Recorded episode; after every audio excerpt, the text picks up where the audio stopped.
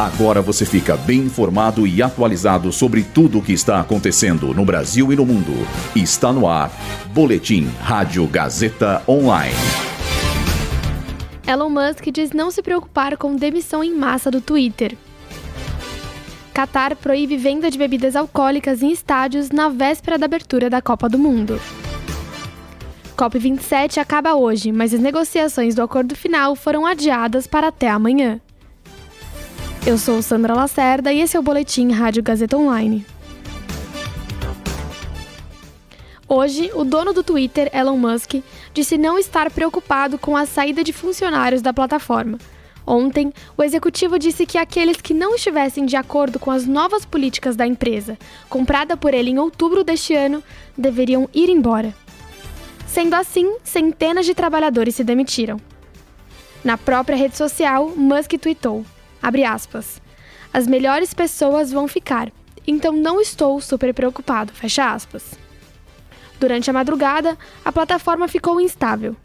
Os três principais problemas relatados foram a conexão com o servidor, a dificuldade de uso do aplicativo e a falha no acesso para o site do Twitter.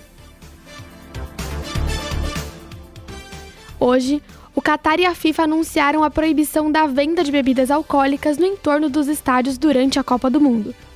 A comercialização de bebidas alcoólicas será concentrada no FIFA Fan Festival, um local licenciado. Em setembro, o Qatar disse que permitiria que torcedores com ingressos comprassem cerveja alcoólica em partidas de futebol da Copa do Mundo, começando três horas antes do início do jogo e por uma hora após o apito final, mas não durante a partida. A abertura da Copa do Mundo de 2022 no Catar ocorre neste domingo ao meio-dia.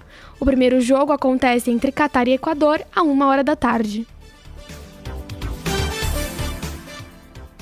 Hoje, a Agência Climática das Nações Unidas publicou um novo esboço do acordo da COP27.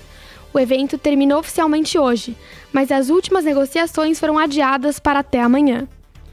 O texto do novo rascunho, que se baseia em interações anteriores menos formais, não estabeleceu a solução para os acordos de perdas e danos que fornecem financiamento a países em desenvolvimento que sofrem eventos climáticos catastróficos. Em vez disso, o documento contém um texto de substituição indicando que os delegados ainda estão buscando um consenso sobre o assunto. Esse boletim contou com o suporte técnico de Nilson Almeida, supervisão técnica de Roberto Vilela, supervisão pedagógica de Renato Tavares, direção da Faculdade Casper Libero, Wellington Andrade. Boletim Rádio Gazeta Online.